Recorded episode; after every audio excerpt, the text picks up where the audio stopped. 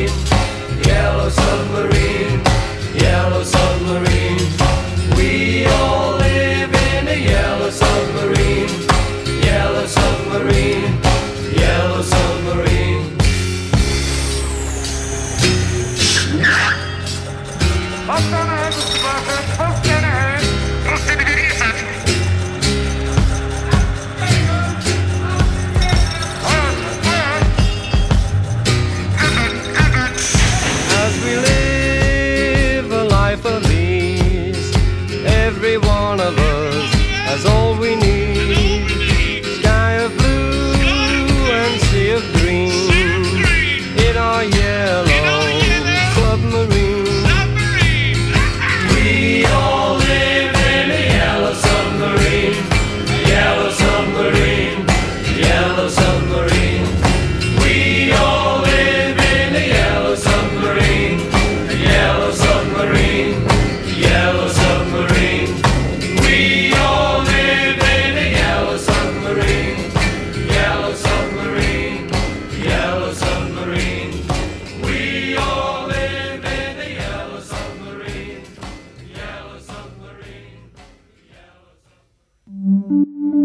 oggi la tua radio È ascoltabile anche con la televisione in digitale. Sul telecomando della televisione digitale o del tuo ricevitore digitale puoi scegliere se vedere la TV o ascoltare la radio. Risintonizza i canali radio e troverai anche RPL, canale 740. la tua radio.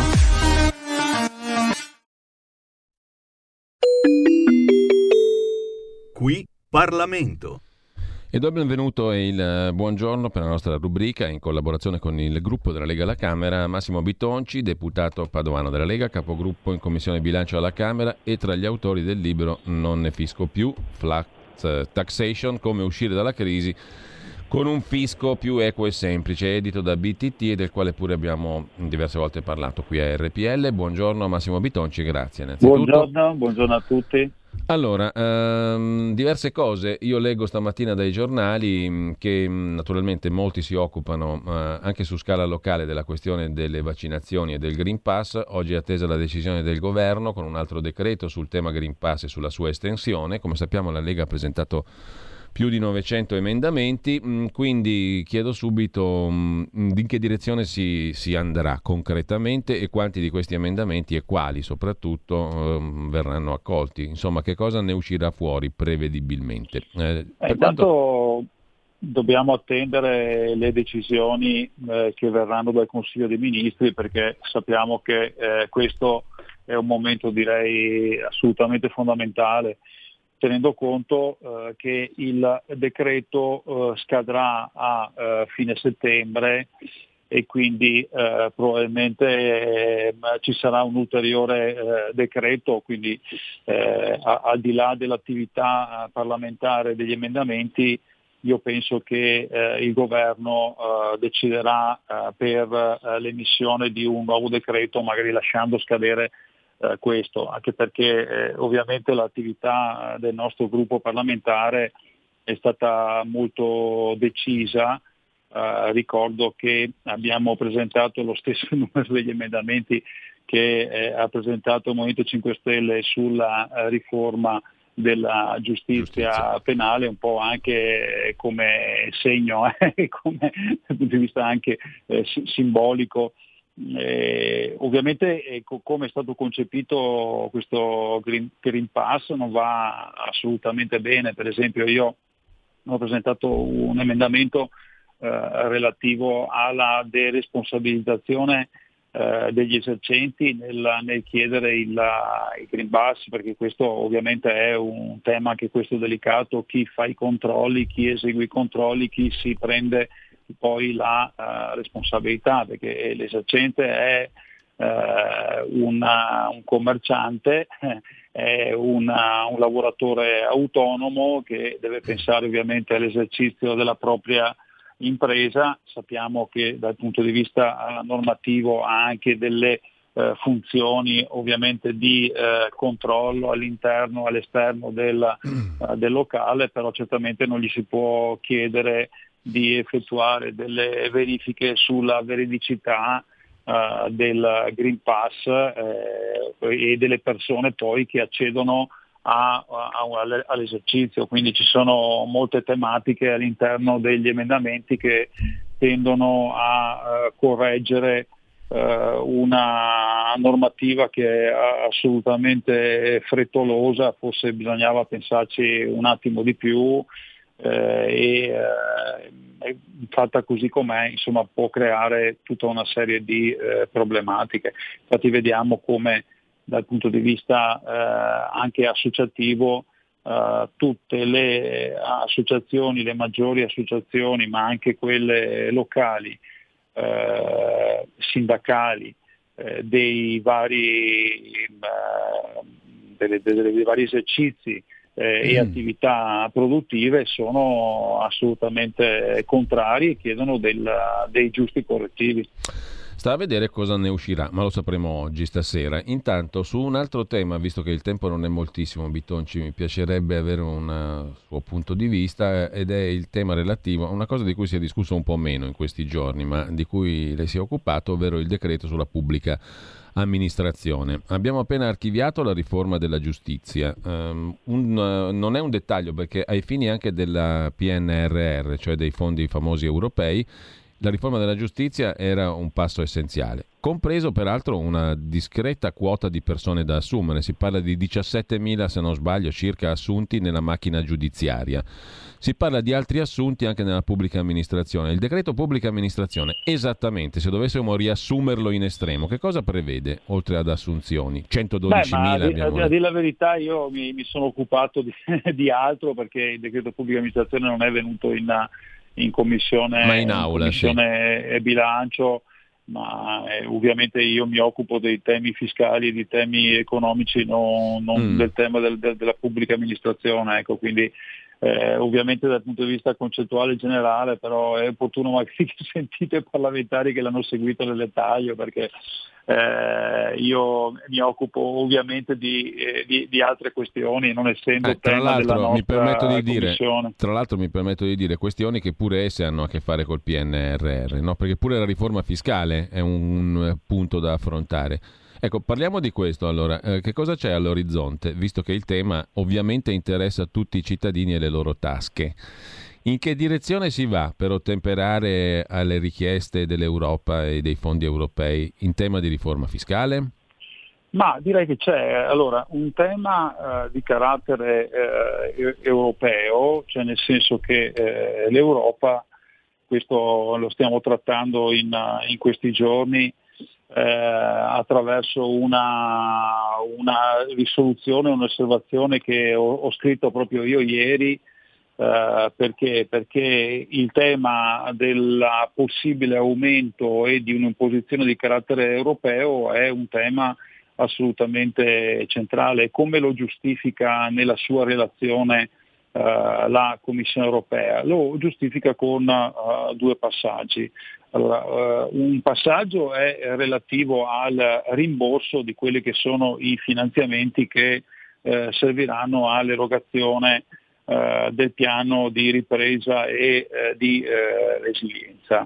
E il secondo passaggio direi fondamentale per chi eh, non ha, non, ha, letto i documenti della Commissione europea, il secondo passaggio che io eh, ho evidenziato proprio ieri in, in Commissione Bilancio è quello relativo a un'indicazione da parte dell'Unione Europea di diminuire la contribuzione eh, individuale dei vari paesi. Allora, secondo me questa cosa è estremamente eh, pericolosa, come ho voluto eh, dire eh, ieri in, in, commissione. Perché? Perché questo eh, sottende un possibile aumento di una imposizione a livello europeo e noi sappiamo eh, come insomma, da, da, anni continuiamo a ripetere dal fiscal compact eh, in poi che un'imposizione centrale da parte dell'Europa è estremamente eh, pericolosa. Nelle nostre osservazioni diciamo che eh, un, non dovrà mai esserci una doppia imposizione, cioè non è accettabile che l'Europa eh, si inventi una tassazione che sia reddituale, patrimoniale o sui consumi eh, e che poi ci sia eh, un'imposizione magari anche a livello nazionale. Quindi deve essere assolutamente, se dovesse esserci, sostitutiva, cioè dovrebbe sostituire le tasse che imposte che sono già eh, esistenti. Ricordiamo come eh, a livello eh, anche gli ultimi dati della, dell'OSCE sono molto indicativi, Uh, l'Italia uh, è tra i paesi a più alta tassazione e quando si fa la polemica assolutamente assurda ma che fa chi non conosce il sistema fiscale e impositivo italiano che uh, in Italia sono basse le imposte di successione, sono basse le imposte patrimoniali, non conosce assolutamente il sistema fiscale e mi dispiace che leader di partiti che dovrebbero avere perlomeno un'infarinatura ecco, di quelle che sono le norme più importanti perché sappiamo che gli Stati si reggono sulla imposizione, quindi sul fisco, quindi il tema più importante eh, a, a, livello, a, a, livello, centrale è eh, sicuramente quello dell'imposizione e della tassazione, perché? Perché l'imposizione e la tassazione è funzionale alla eh, successiva erogazione dei servizi, no?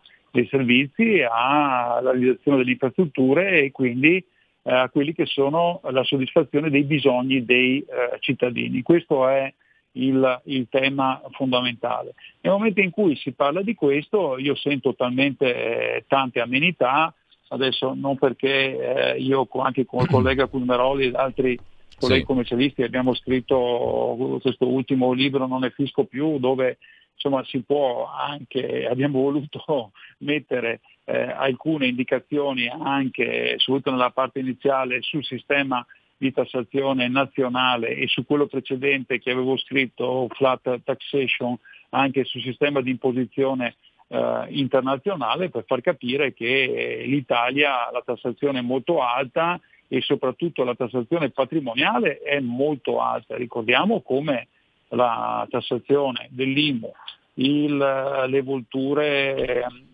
sulle cessioni di patrimonio, le ipocatastali, eh, le imposte di registro eh, in Italia tassano il capitale e poi quel capitale che poi va eh, eh, successivamente in, uh, in successione eh, e quindi è un, è un, capitale che è già stato tassato alla fonte, quindi ci sono dei concetti fondamentali che non vengono ricordati quando si parla del tema uh, dell'imposizione e della tassazione. Quindi dico che c'è un pericolo, uh, il pericolo è che dall'Europa uh, arrivino, arrivino ulteriori tasse e imposte che poi si riflettano su un aumento e non su una sostituzione della tassazione a eh, livello locale. Allora, i sistemi fiscali sono sistemi complessi. Eh, è anche vero che in Italia abbiamo raggiunto una uh, tale uh, complessità uh, legata alla, più che altro alla burocrazia, cioè il sistema burocratico si autoalimenta da solo e la burocrazia tende a generare eh, una, tutta una serie di normi, norme che si sono sedimentate nel tempo. Cioè, il problema del sistema fiscale italiano è che le norme si sommano e non vengono riunite poi in testi unici, quindi con la uh, cancellazione. E questo riguarda sia le norme fiscali che sono superiori alle 800, 803 norme uh, attualmente norme fiscali, eh, sia alle centinaia e centinaia di adempimenti burocratici e amministrativi a cui soggiacciono i nostri cittadini e eh, le nostre imprese. Quindi il tema della semplificazione va di pari passi, passo al tema della riduzione della pressione fiscale. Allora, la riforma del fisco, noi sì. abbiamo voluto eh, in uh, Commissione uh, Finanze eh, depositare ovviamente le nostre memorie eh, che sono state, direi grazie all'ottimo lavoro anche dei colleghi della Commissione Finanze, sono state recepite eh, in questo documento dell'ufficio di presidenza che il ministro Franco e il premier Draghi ha detto che sarà la base per eh, la riforma eh, del fisco. Eh, cosa c'è nel nostro documento? C'è il no ovviamente a nuove imposte patrimoniali, c'è il sì alla cancellazione dell'IRAP, cioè l'IRAP è una tassa che colpisce le eh, perdite delle imprese eh, e eh, c'è anche un tema relativo alla, alla, sua base imponibile, quindi la cancellazione della base imponibile. Su questo il governo, ho letto negli ultimi giorni, eh, che sta valutando questa proposta che la Lega fa eh, da molti anni.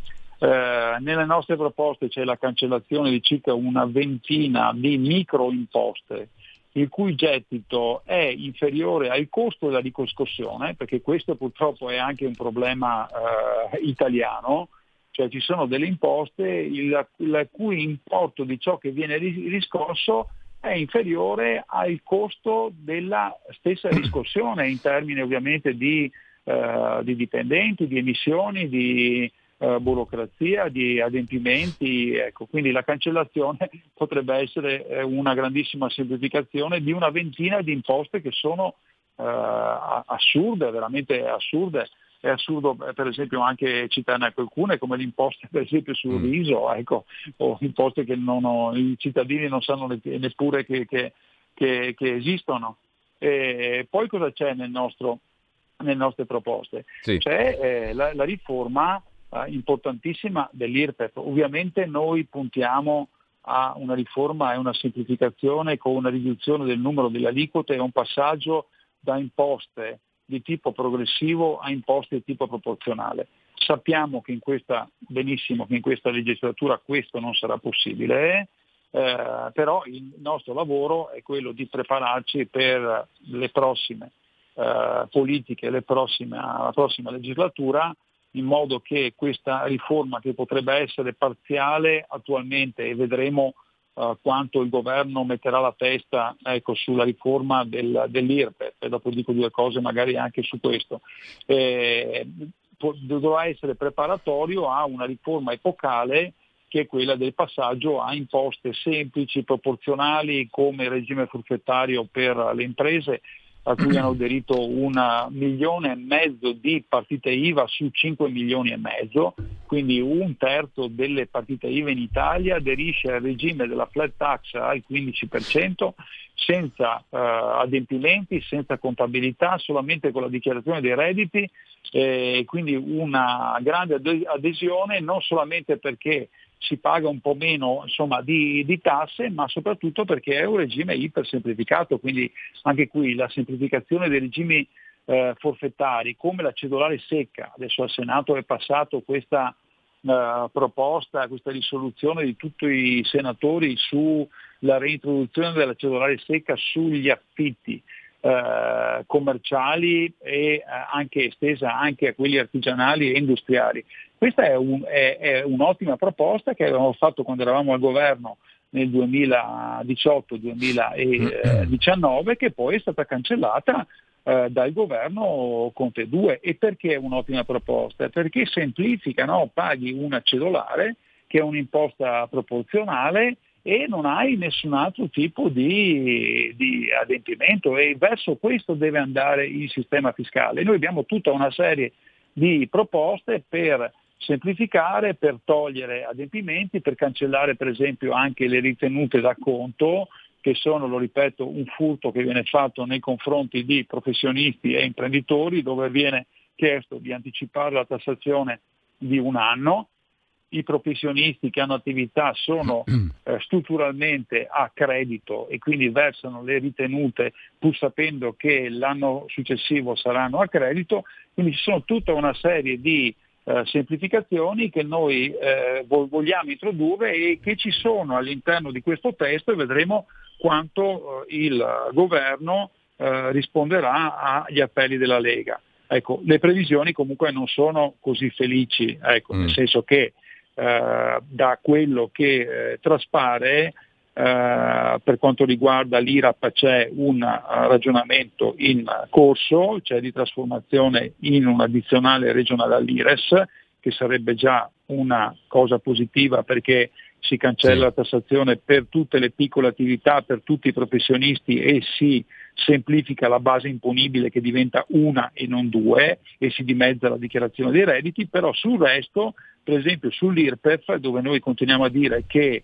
bisognerebbe eh, veramente modificare e diminuire l'aliquota per i redditi da 28 a 55 mila euro, che sono quelli che pagano le tasse, e continuiamo a sentire che invece parte della maggioranza continua a ripetere che bisogna ridurre l'IRPEF sui redditi più bassi. Allora per carità è eh, importantissimo ridurre l'IRPEF sui redditi più bassi, però è anche vero che i redditi più bassi, se uno guarda la stratificazione delle dichiarazioni dei redditi eh, dell'anno, l'ultima che abbiamo disponibile, che è quella dell'anno 2019, si evince in maniera eh, estremamente chiara che eh, i redditi più bassi non pagano le tasse per effetto delle detrazioni, delle deduzioni eh, e, eh, e per effetto eh, quindi di un sistema che eh, fa in modo che chi ha un reddito basso comunque non paga zero o paga pochissima IRPEF, mentre lo scalone si, form- si forma da 28 mila euro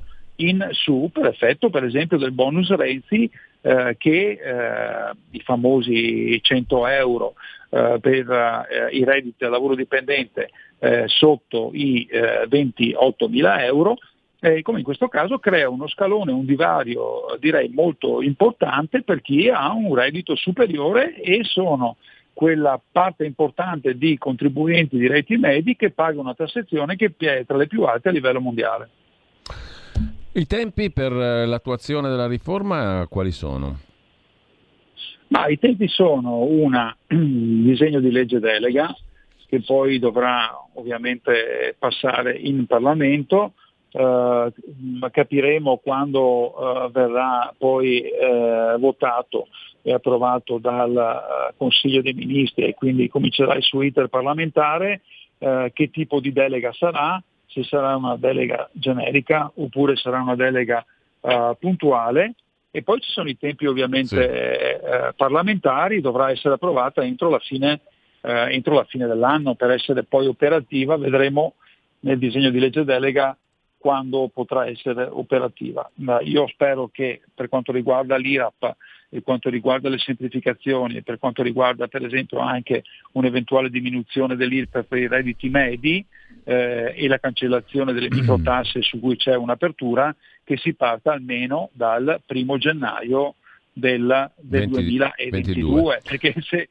cominciamo a parlare già del 2023-2024, allora lasciateci stare, eh, vedremo col prossimo governo e magari la riforma viene fuori in maniera completamente diversa rispetto a quello che pensa uh, la, la, la, l'attuale eh, l'attuale ministro eh, dell'economia e premier Draghi. Allora, grazie intanto a Massimo Bitonci, avremo modo di seguire questo percorso naturalmente. Buon lavoro per il momento e buona giornata. Grazie mille. Grazie e buona a giornata presto. a tutti, buon agosto a tutti.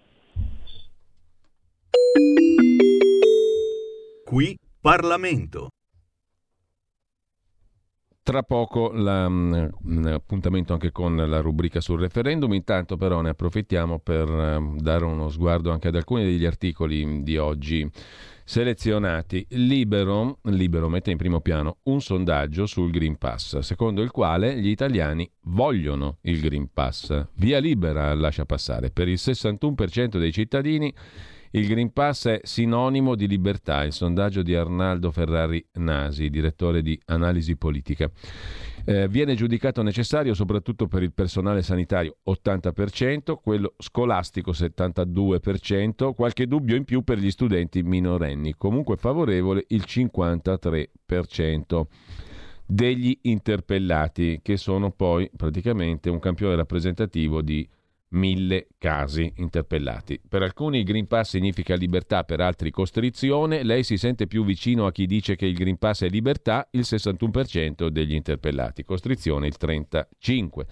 E poi via via per le varie categorie. Mm, eh, per andare allo stadio ai grandi eventi all'aperto è giusto per il 69% degli intervistati, nei bar o ristoranti al chiuso giusto il Green Pass per il 66%, palestre o piscine per il 71%, per il personale sanitario tutto per l'80%, per il personale scolastico è giusto per il 72% degli intervistati. Questo su Libero, dove sottolinea Andrea Morigi a sua volta che Fauci, il virologo statunitense, consulente della Casa Bianca, sapeva che il virus non è naturale. Il consulente della Casa Bianca ha avvertito dai colleghi nel gennaio del 2020. Due versioni ha fornito il callido Fauci. In Veneto, invece, da stanotte 100.000 dosi extra di vaccino, lo scrive il Corriere del Veneto, Zaia lancia il Fast Vax senza code. Di che cosa si tratta? Mm, eh, si tratta di una settimana per accedere a una fornitura supplementare di 100.000 iniezioni con la garanzia che si verrà vaccinati entro la settimana medesima. Zaia l'ha chiamato Fast Vax, vaccino veloce. I posti extra saranno prenotabili sul consueto portale sanitario regionale dalla mezzanotte di oggi. Da stanotte 100.000 dosi extra e Zai appunto lancia il Fast Vax, prenotazione vaccino entro una settimana. C'è peraltro la questione degli obblighi, ricorsi, firme, chiarimenti, l'arrivo del Green Pass continua a dividere anche i veneti, scrive il Corriere del Veneto. Il Corriere del Mezzogiorno invece ci porta a Napoli, laddove pare che si faccia la fila da parte dei più giovani per vaccinarsi in spiaggia sotto le stelle. Hub mobili, che si scrive con la U e non con la A come scrive il Corriere del Mezzogiorno, ma comunque al di là di questo, hub mobili negli stabilimenti balneari del Cilento e a Napoli la SL ha già convinto la metà dei ragazzi a vaccinarsi. Piazze, stabilimenti balneari open day, la campagna vaccinale prosegue a tutta birra in Campania. L'obiettivo della SL è incidere nella fascia d'età 12-19 anni. E sempre sul tema Green Pass c'è anche il Corriere in cronaca lombarda e milanese, arriva la svolta del Green Pass, da domani obbligo di esibirlo in locali e poli per lo svago, in ospedale tornano le visite e monitoraggio sulla scuola, entro il 20 agosto le regioni dovranno chiarire quanti e chi sono i lavoratori della scuola ad essere vaccinati. Pare scontato che nel decreto di oggi ci sarà il vincolo del Green Pass per il personale scolastico. Conto alla rovescia è iniziato per gli obblighi che scattano già domani, pubblico esercizio, spettacolo, sport. Poi vediamo anche qualche opinione raccolta tra baristi pasticceri, ristoratori milanesi e lombardi.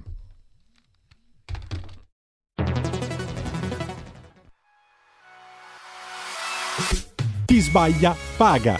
Ci metto la firma. Referendum giustizia. 1. Riforma del CSM. Stop allo strapotere delle correnti. 2. Responsabilità diretta dei magistrati. Più tutele per i cittadini. Chi sbaglia paga. 3. Equa valutazione dei magistrati. I magistrati non possono essere controllati solo da altri magistrati. 4. Separazione delle carriere dei magistrati. Stop alle porte girevoli per ruoli e funzioni. 5. Limiti agli abusi della custodia cautelare. Per una giustizia giusta è un equo processo per tutti. 6. Abolizione decreto Severino. Più tutele per sindaci e amministratori. Firma anche tu ai gazebo della Lega nelle piazze e in tutti i municipi d'Italia. Trovi tutte le informazioni sul sito legaonline.it. Chi sbaglia paga. Ci metto la firma. Referendum giustizia.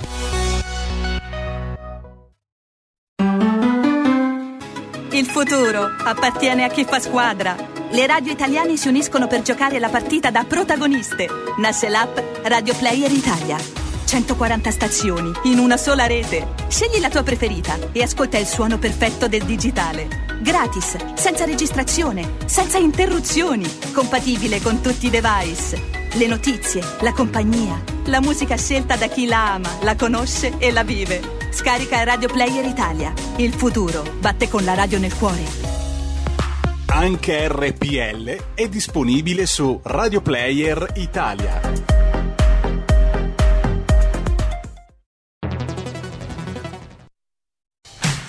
Porta con te ovunque RPL la tua radio. Scarica l'applicazione per smartphone o tablet dal tuo store o dal sito radiorpl.it. Cosa aspetti?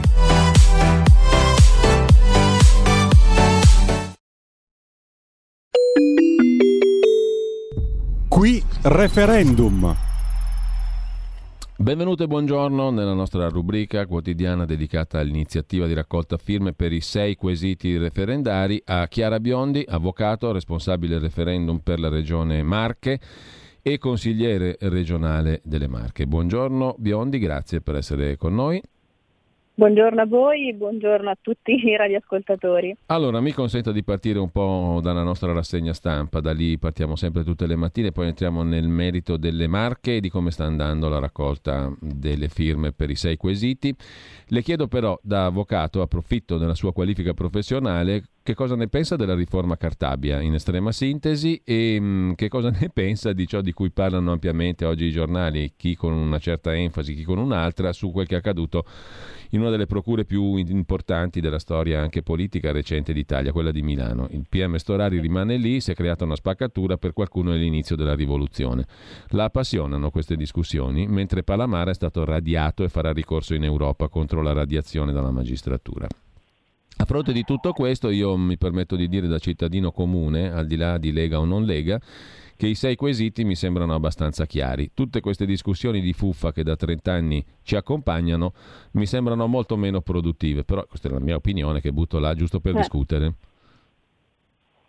No, concordo perfettamente, anzi io penso proprio che eh, questi quesiti referendari vadano proprio in questa direzione, proprio per evitare tutto quello che eh, lei ha appena detto relativamente alla, alla giustizia, alla giustizia in maniera particolare in Italia e tutti questi fatti che sicuramente non fanno bene perché ehm, allontanano eh, e mh, mm, sicuramente allontanano la popolazione no? e creano intorno proprio alla giustizia, al sistema della giustizia, eh, disaffezione.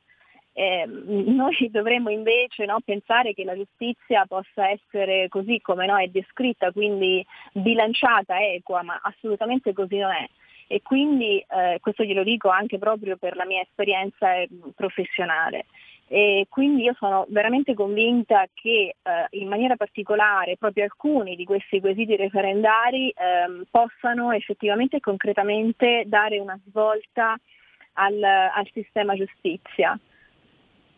Ecco, avvocato, eh, un'altra questione. Eh, oggi abbiamo, um, abbiamo, in questi giorni, anzi, abbiamo seguito la questione della riforma Cartabia, di cui le dicevo prima. Tra le varie sì. cose, se ne è parlato un po' meno, però sono previste anche assunzioni nella macchina giudiziaria, no?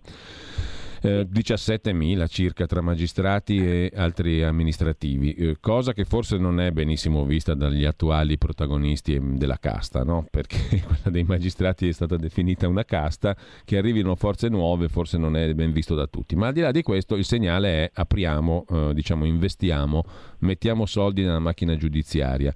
Le chiedo, visto che lei si è occupata anche per esempio di fare battaglie per la riapertura di sedi distaccate dei tribunali che venivano tagliate in nome probabilmente dell'efficienza, del risparmio, di tante belle parole d'ordine, si sta invertendo la rotta? Le parole d'ordine cambiano? Non più tagliamo, razionalizziamo, ma investiamo, secondo lei?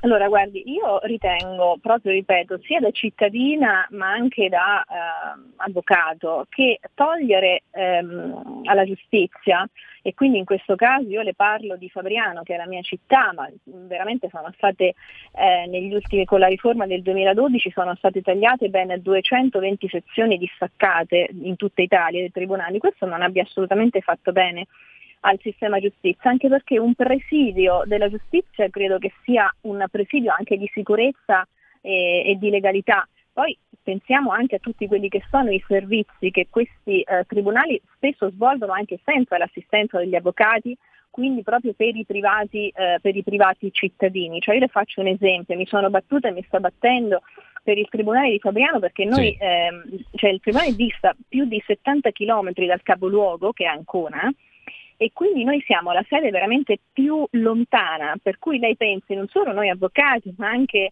il privato cittadino che possa fare una rinuncia all'eredità oppure eh, una pratica di amministrazione di sostegno, no? che sono comunque pratiche che si possono fare appunto da soli, cioè quant'è l'impegno anche a livello no, di, eh, di strada, di, di- di distanza che devono, che devono percorrere.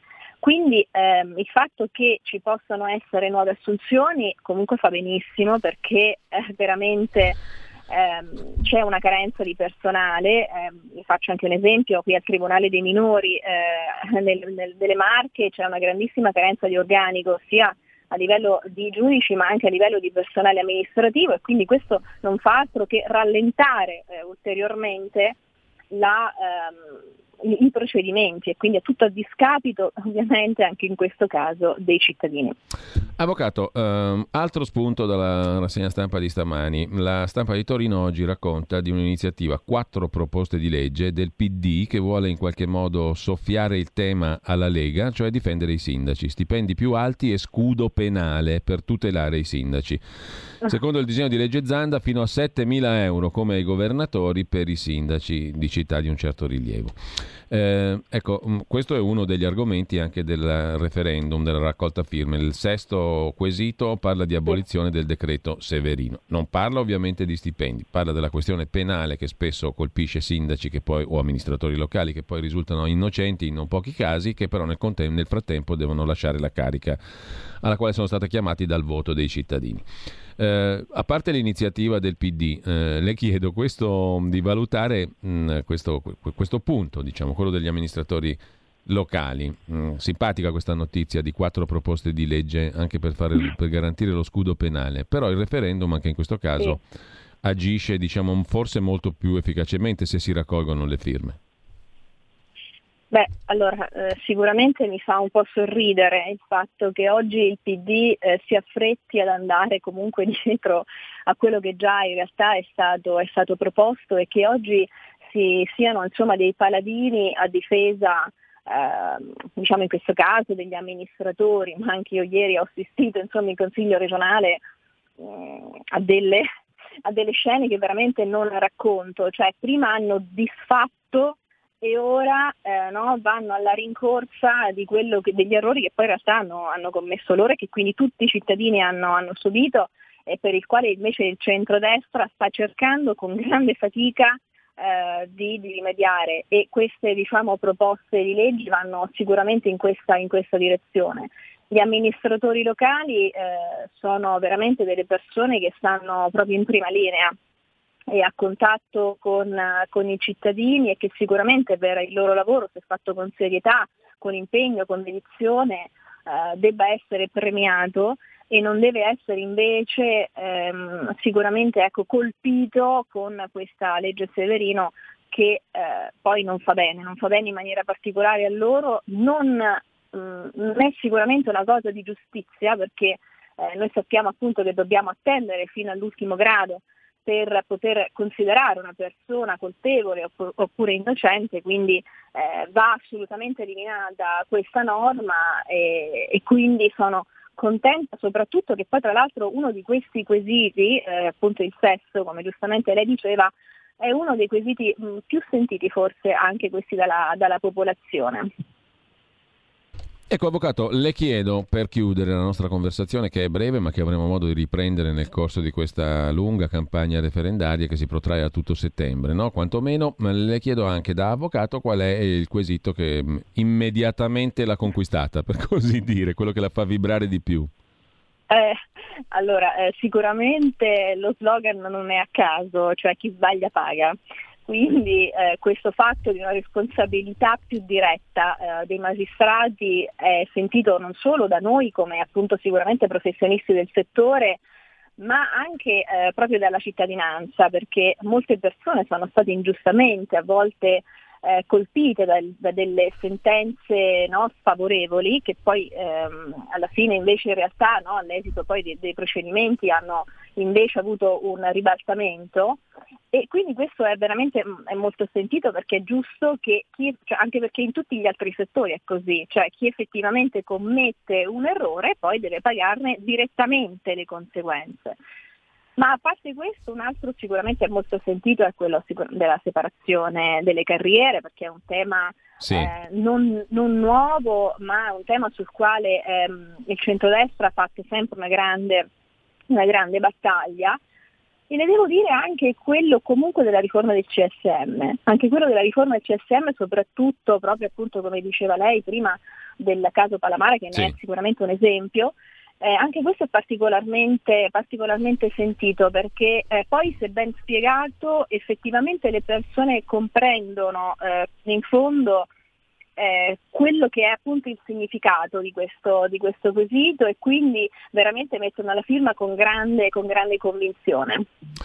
Allora, noi ci dobbiamo salutare, c'è una pagina anche su Facebook eh, Lega Marche, la trovate facilmente, eh, se mh, mm, lei magari mi dice mh, mm, i prossimi appuntamenti, ma credo che ce ne siano tanti, non è difficile informarsi sulle sue prossime iniziative, banchetti e dove si terranno. Eh, sì. Chiudo con una notizia che mi sembra importante, devia dal percorso referendario, però è appena stato approvato in Consiglio regionale un documento che espone le linee guida per la nuova sanità marchigiana. Mi piace rilevare che ci sono due principi, uno in armonia con quello che dicevamo prima, cioè non chiudere ma ristrutturare e riaprire, stop agli ospedali unici provinciali, sanità diffusa sul territorio e realizzazione o ristrutturazione di presidi ospedalieri, che sono pur sempre, come la giustizia, un fondamentale servizio ai cittadini. Eh, sanità di territorio se ne è detto moltissimo in questo periodo Covid, bisogna cercare di farla, no? di realizzarla veramente e le regioni possono fare qualcosa, anche Lombardia si è mossa in questa direzione con una riforma sanitaria della quale in questo periodo si è parlato pochissimo ma che ha preso il via. Um, voglio citarlo perché mi sembra importante anche dirlo, no? al di là del referendum. Molto. Molto, è stata una, una bella battaglia in Consiglio regionale, ma soprattutto eh, la sanità marchigiana era stata veramente abbandonata dalla, dalla, dal centro-sinistra che ha governato la nostra regione per più di 25 anni. E ehm, quindi abbiamo detto no categoricamente agli ospedali unici, mentre abbiamo appunto favorito una, anche in questo caso una sanità più vicina ai cittadini, perché eh, favorendo appunto una capillarità nel, nel territorio, ma comunque sempre dando delle prestazioni di alto livello. Questo è molto, è molto importante. Io ringrazio Chiara Biondi, responsabile mm, referendum per la Regione Marche. Torneremo a risentirci. Buona giornata e grazie. A presto. Grazie a voi, buon lavoro. Grazie. Qui referendum.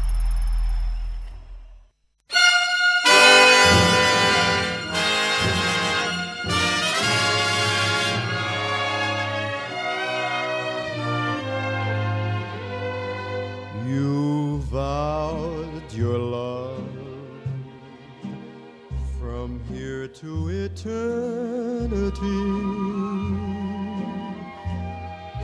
A love so true, it never would die. You gave your lips, gave them so willingly. How could I Kiss meant goodbye.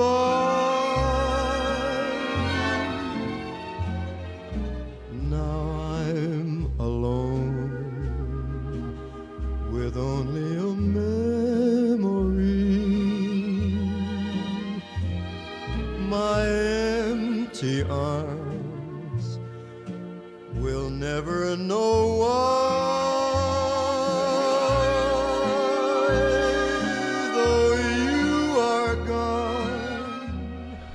From Here to Eternity, da qui all'eternità, 5 agosto 1953 eh, usciva il film di Fred Zinnemann con Bartle Lancaster, Montgomery Clift e Frank Sinatra che cantava anche questo pezzo. 5 agosto 1953. Intanto stavamo commentando qua in eh, radio questa bellissima prima pagina fuori dal mondo, fuori dal tempo, ma antica e profumata della prealpina di Varese, che oggi esce, pensate, a tutta pagina, con un titolone Il Don, la vedova e l'avvocatessa. Varese, pare Piero Chiara, ma questa storia è finita in tribunale e dal Papa. Una vedova, un prete che entra e esce dalla casa della donna, i vicini che bisbigliano e arrivano a notare una somiglianza tra il sacerdote e la figlia della donna, una professionista dalla profonda fede cattolica, naturalmente, che indignata altrettanto naturalmente decide di raccontare tutto ai vertici della Chiesa varesina e lombarda, e il Don che si sottopone al test del DNA per smentire i sospetti di paternità non sono gli ingredienti di una versione aggiornata della saga Uccelli di Rovo, siamo a Varese nella seconda decade del terzo millennio. E questa storia, che potrebbe essere uscita dalla penna di un moderno Piero Chiara, è approdata nelle aule di giustizia e via lettera sulla scrivania del pontefice. Stasera mi pare che vada in onda anche Venga a prendere il caffè da noi di Piero Chiara con il film tratto dal racconto di Piero Chiara con Ugo Tognazzi. Comunque il Don, la vedova e l'avvocatessa credo che vinca decisamente la gara del miglior titolo di giornata sulla prealpina di Varese. Torniamo invece al Green Pass a Milano, camerieri col palmare al bar pasticceria Gattullo terza generazione della famiglia che gestisce lo storico bar di Porta Lodovica, caffè brioche e QR code, il caffè pasticceria Gattullo è pronto e non teme la novità. Al ristorante e al mercato invece si prenderà una persona in più che farà il vigile all'ingresso per controllare i dati dei clienti prima di sedersi a tavola, perché poi bisogna anche verificare che il soggetto che ti spara il Green Pass sia veramente lui, non che sia copiato da un amico, falsificato, taroccato. Cioè devi mm, combinare il Green Pass con l'identità vera del soggetto che entra, che lo esibisce, bisogna verificarlo. Bisogna fare un lavoro di polizia, diciamo così. Mentre piscine e palestre, il QR code prima dei tuffi. Abbiamo messo cartelloni nelle piscine, dice il presidente di Milano Sport, che è la società del comune sulle piscine. Da venerdì nelle piscine al chiuso ci si tuffa solo col Green Pass. Nelle piscine all'aperto il virus invece trova molta difficoltà ad attecchire. Nelle piscine al chiuso viaggia che è una meraviglia. Nelle piscine all'aperto il SARS-CoV-2 fatica maledettamente. Mentre i teatri e tutto il resto, il Corriere della Sera fa un focus appunto su Milano. La Repubblica ci offre sul tema l'opinione del presidente della Liguria, Toti, ma quale libertà limitata? Il Green Pass, il lascia passare, va esteso perché ci salverà da nuovi lockdown. È uno strumento che va ampliato il più possibile. Chi ha lottato anche contro la crisi economica lo sa benissimo, mi fa sorridere chi vede nel Green Pass la limitazione della libertà individuale in un paese in cui abbiamo bloccato la mobilità, chiuso comparti economici, scuole, cinema, teatri, musei impedito ai cittadini di uscire di casa, regole che sarebbero considerate lesive anche in Corea del Nord. Quindi, siccome abbiamo fatto di peggio, continuiamo a far male. No? Abbiamo fatto di peggio, continuiamo a far male. Male, naturalmente, secondo alcuni, bene, secondo Toti, e questo è chiaro. Ciascuno la pensa a modo suo. Tra le chiusure e l'utilizzo del Green Pass è molto più liberale la seconda ipotesi. Cioè, tra una pistolettata e un pugno in faccia è meglio il pugno in faccia, si ragiona un po' così. Al lavoro solo chi si è vaccinato, lo dice da par suo anche Mario Resca, presidente di Confimprese. Che cos'è? È un'associazione che raggruppa 350 marchi di catene di retail, cioè vendita al dettaglio e franchising, con circa 700.000 dipendenti. Al lavoro solo chi si è vaccinato. Per tutti gli altri, barboni, il reddito di cittadinanza, sussidi di Stato, cassa integrazione o reddito di cittadinanza per chi rifiuta di immunizzarsi. Così poi se trovi uno per strada che non è vaccinato gli dai anche dell'infame, del ladro, del profittatore, del barbone, di chi si attacca alle casse dello Stato. Obiettivo garantire la sicurezza dei clienti e dei dipendenti. Ridiamo un po', ma l'unica arma a nostra disposizione è la profilassi, dice il dirigente d'azienda ferrarese Mario Resca, 75enne cavaliere del lavoro, presidente di Confimprese, vendita al dettaglio franchising, 700.000 dipendenti il settore. Rifiutare il siero significa mettere in difficoltà l'azienda e anche chi lavora al tuo fianco. Bisogna smetterla con la ricerca di compromessi. Non arrestiamo la ripresa in corso. Sul piccolo di Trieste, invece, arriva Giancarlo Giorgetti, ministro dello sviluppo economico, in visita in Friuli Venezia Giulia per il G20 Innovazione e Ricerca. Il quotidiano friulano ce ne dà un'intervista, porto, acciaio, idrogeno, investiamo su Trieste, qui le riforme del PNRR europeo sono già realtà. L'Italia favorirà anche l'integrazione dei Balcani. Giancarlo Giorgetti conferma che il polo siderurgico di Trieste si farà visitando il colosso Danieli di Buttrio, prima tappa in regione, alla vigilia del G20 di Trieste su innovazione digitale. Ma non si sottrae su altri tremi cruciali per Trieste e Friuli Venezia Giulia, trasformazione digitale, siderurgia, porto, integrazione dei Balcani nell'Unione Europea. Abbiamo chiesto fortemente durante il G20, dice Giorgetti, di affrontare anche il tema della sicurezza informatica, diventata d'attualità drammatica a causa degli attacchi hacker a realtà importanti istituzionali in Italia e all'estero, attacchi aumentati del 75% in Europa nel 2020, secondo i dati Commissione europea.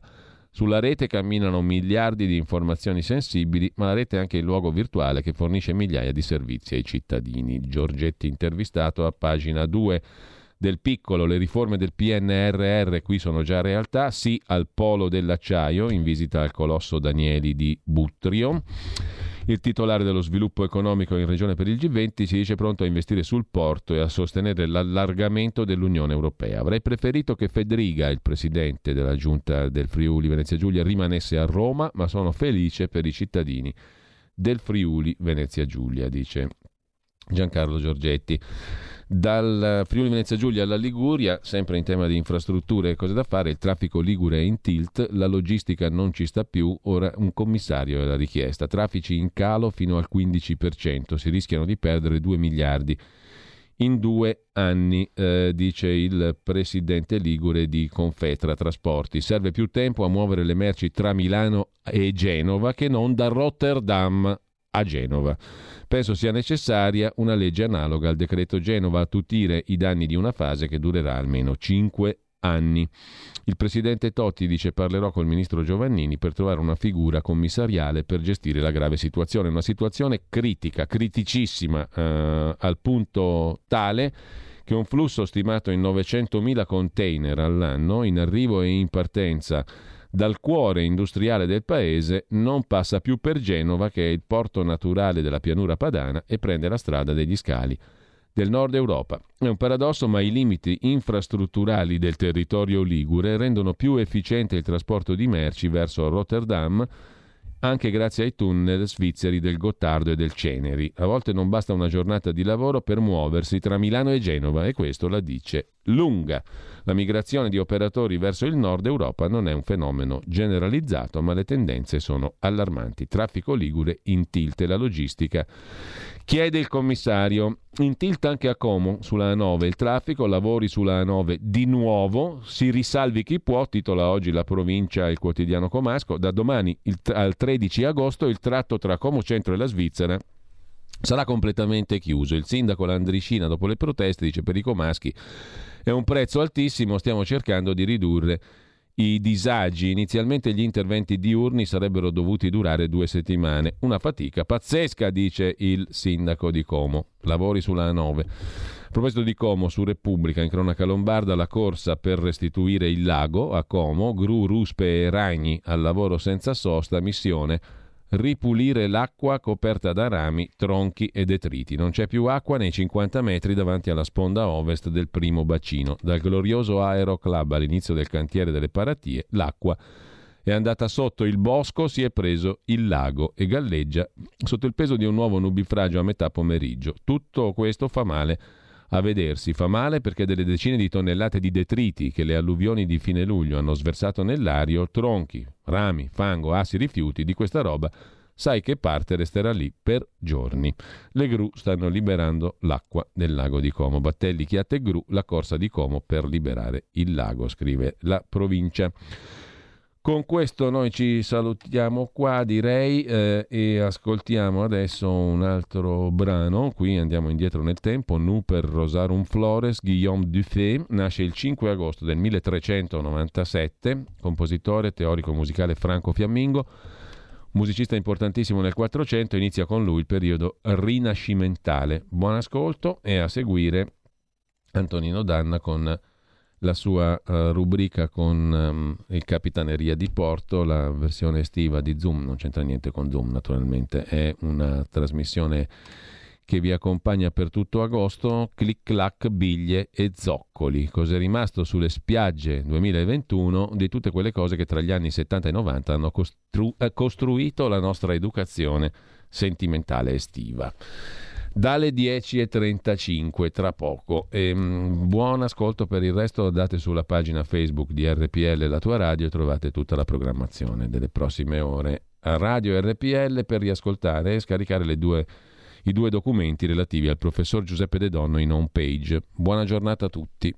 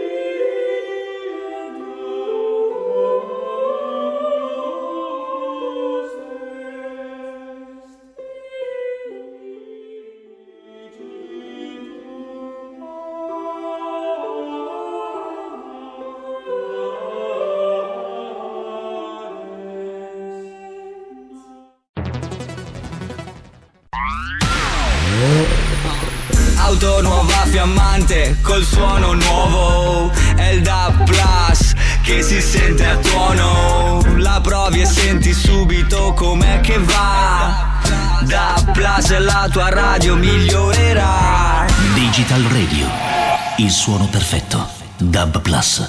Anche RPL, la tua radio, è in Digital Radio.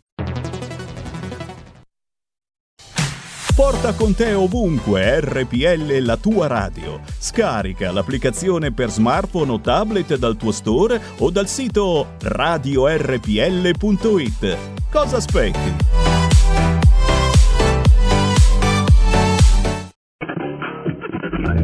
Punto politico di Pierluigi Pellegrin, un bicchierino di grappa davanti al camino. Genetriaci mai più senza e tutto quello che ogni giorno riempie la fucina dei giornali con Pierluigi Pellegrini. Mi avete fatto vivere vibrazioni uterine, vi ringrazio da con tutto il cuore e dal profondo. Allora adesso ti faccio arrabbiare. Tu, tu, tu, tu, tu, tu. Questo me lo togliete di mezzo. Dalle 14.30. La rivoluzione è appena iniziata. Buon divertimento su RPL.